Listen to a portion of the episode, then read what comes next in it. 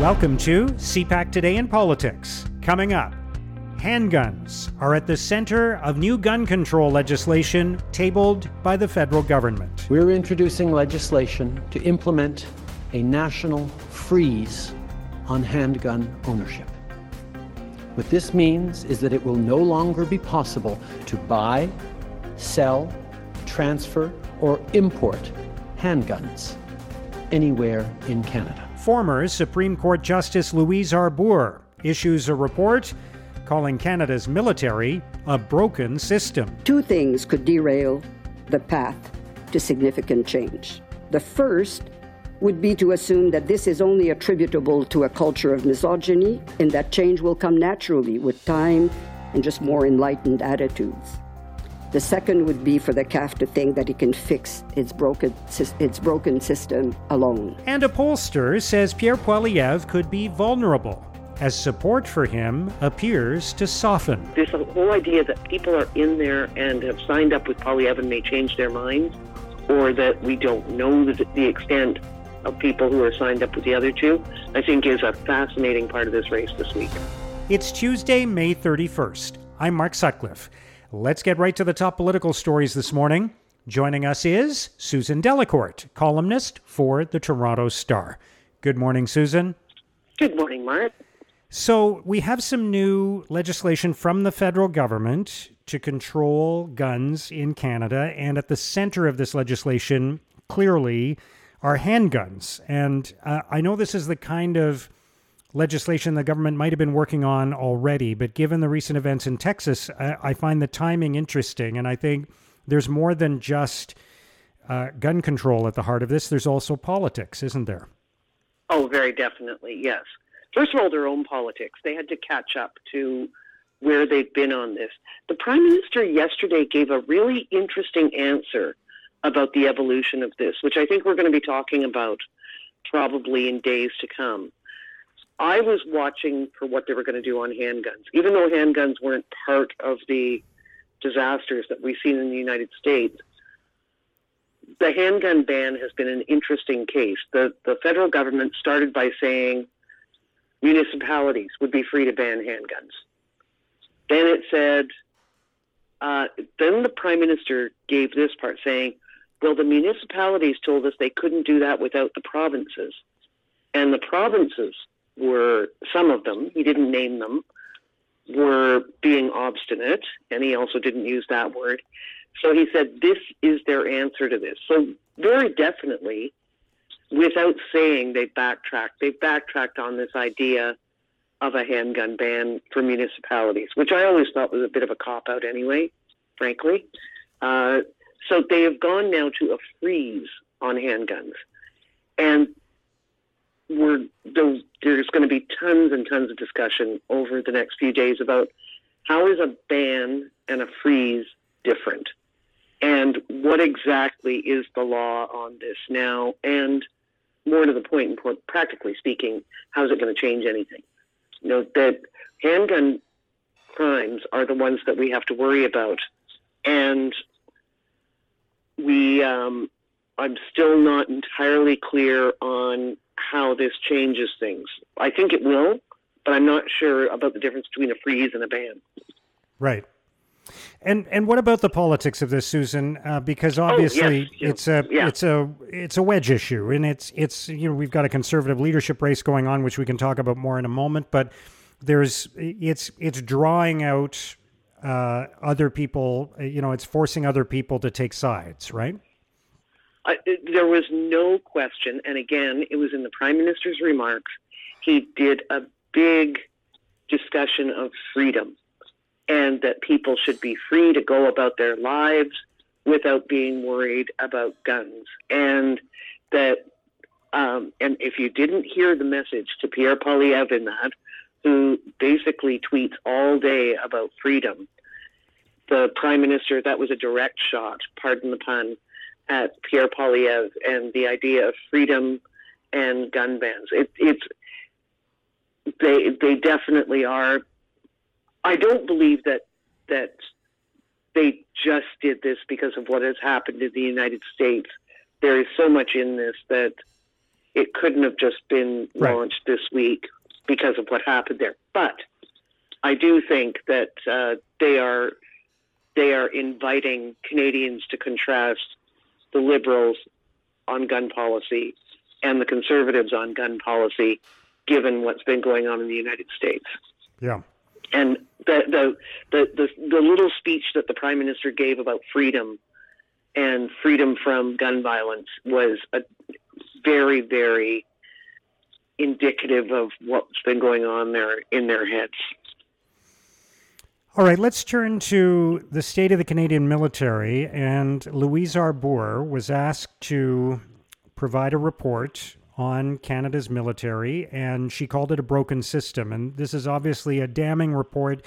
Uh, don't think there's anything in there that will surprise Canadians after all the stories they have heard about what's been happening in the senior ranks of the military, all of the allegations, all of the uh, uh, misbehavior. Uh, so it isn't a surprise, but I think it is still uh, a, a pretty substantial report that that creates a lot of questions about the future. Yeah, 400 pages. And, you know, there's a theme to yesterday's news conferences is what's taken so long? Why do we keep having these discussions? And the, uh, the same questions were being asked at the press conference yesterday on gun control as we're being asked of, of Judge Arbour and Anita Anand is why does this take so long? I, I think she the, the one thing that maybe the two things that I think leap out is that justice is going to be taken out of the hands of the military. The defense minister has been signaling that's been coming, so that that the, military is not going to be judge and jury for itself anymore. That's uh, that does seem to be a break. And also, I thought uh, we're going to again hear more about this. I think there will be more to tease out in this in what uh, Louise Arbour was saying about uh, the military schools and the fact that the culture may start young at these military colleges in Canada. And I think she's going to be asking more questions about that. And so will the the educational institute. So uh, that that part leaked out at me too. Was this that seemed a little bit new to me? Yeah. And I guess you mentioned Anita Anand. There, there was a, there was hope and optimism. She's Canada's first female defense minister, and I think there was a lot of of hope. She she also has a really good reputation as being a fixer uh, within the cabinet. There's a lot of hope that that she can make a difference in this area. Is it is it kind of over to her now? Is it in her hands? That was interesting at the press conference yesterday because to that question, why now? Why has it taken so long? Why has this, you know, this isn't even Louise Arbour's first report, right? So why has this taken so long? And her answer to that, uh, Anita Anand, was because I say so. And because I say it's going to happen. Because it's me who's here. And that was interesting.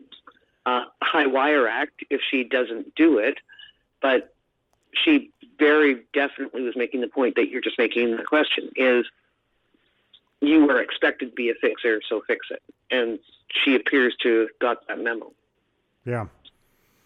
All right. Finally, let's talk about the conservative leadership race. And uh, there have been points in this. We're a long way from September, by the way, but there have been points in this race where it appeared as though Pierre Poilievre was the runaway favorite. And I know that his opponents would dispute that, but many observers thought it was his to lose, and that and that he was headed towards a first ballot win.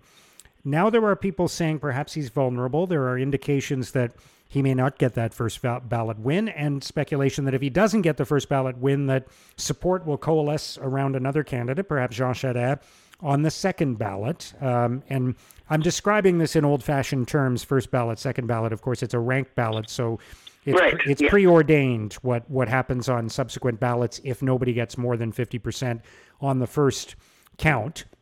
But what do you think about all of that? Is that wishful thinking on the part of Pierre Poilievre's opponents, or is there something at play here? Well, I think three things are going on here. One is the polling. I think it was by Abacus showing that the more people saw of the less they liked him. That his negatives were up and his positives were down. And that says that maybe the strategy he was employing in the first part, which is sort of the say anything, do anything, be anything, was making a few people nervous. I also saw that this really interesting story in the National Post where they actually interviewed people and who said, yeah, I joined with Poilievre at first, but now I'm getting a bit nervous about him. And I don't know whether, you know, that's a classic anecdotal example, but is that appearing out there overall? The third part I thought was the, the interesting chemistry at the debate last week in the French language, which was you saw Patrick Brown and Jean Charest ganging up on Poilievre, definitely working, looking like they're working together, even though they deny it and Pierre Poilievre moderating his tone. And that told me these guys are seeing numbers or something out there that is changing the dynamics of this race. This week is the deadline for memberships. So whoever has signed up by the end of this week, that's who they're stuck with.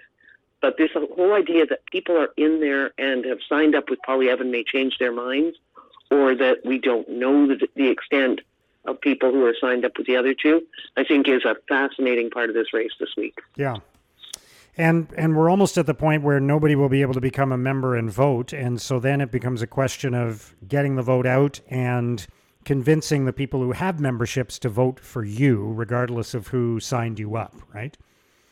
Yeah, and another part of that though is this is what I'm curious to see over the summer is how does the Conservative Party have a, a, a leadership contest in which they only talk to the members, and these are now people who they've signed up, and also to the larger Canadian population. And that is knowing your audience in this conservative leadership race has proven to be a bit of a challenge because they do seem to be two separate audiences. So I'm going to be really interested to see they they by the end of this week they can't lure in any new voters or non-conservative voters.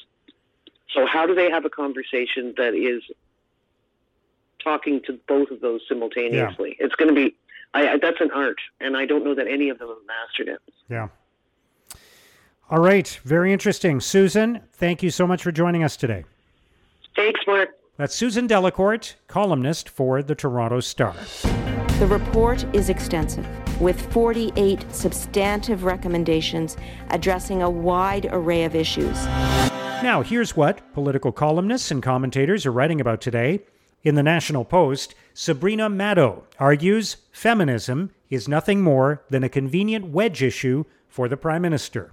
Maddeaux writes Louise Arbour's long awaited report on sexual misconduct in the Canadian military is as thorough, serious, and wide reaching as anyone could have hoped for. If she had the power to implement her recommendations, I'd be willing to bet on the side of real change. Unfortunately, that power now rests ultimately with the Prime Minister's office. The PMO's track record on the military sexual misconduct file is troubling, to say the least. Feminism is convenient to Justin Trudeau's Liberals as a wedge issue, but his administration falls consistently short when it comes to backing up its big talk with action. In the Toronto Star, Alexander Hackett argues Francois Legault has crossed a symbolic line. Hackett writes French culture in Canada is in no danger of suffering the same fate as Louisiana and disappearing, as the Quebec Premier told his supporters at a party convention last weekend.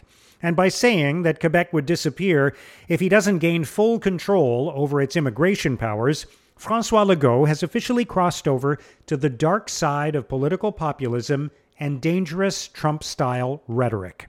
This kind of alarmist talk will embolden and empower every prejudiced ignoramus and replacement theorist into thinking there is an enemy at the gates.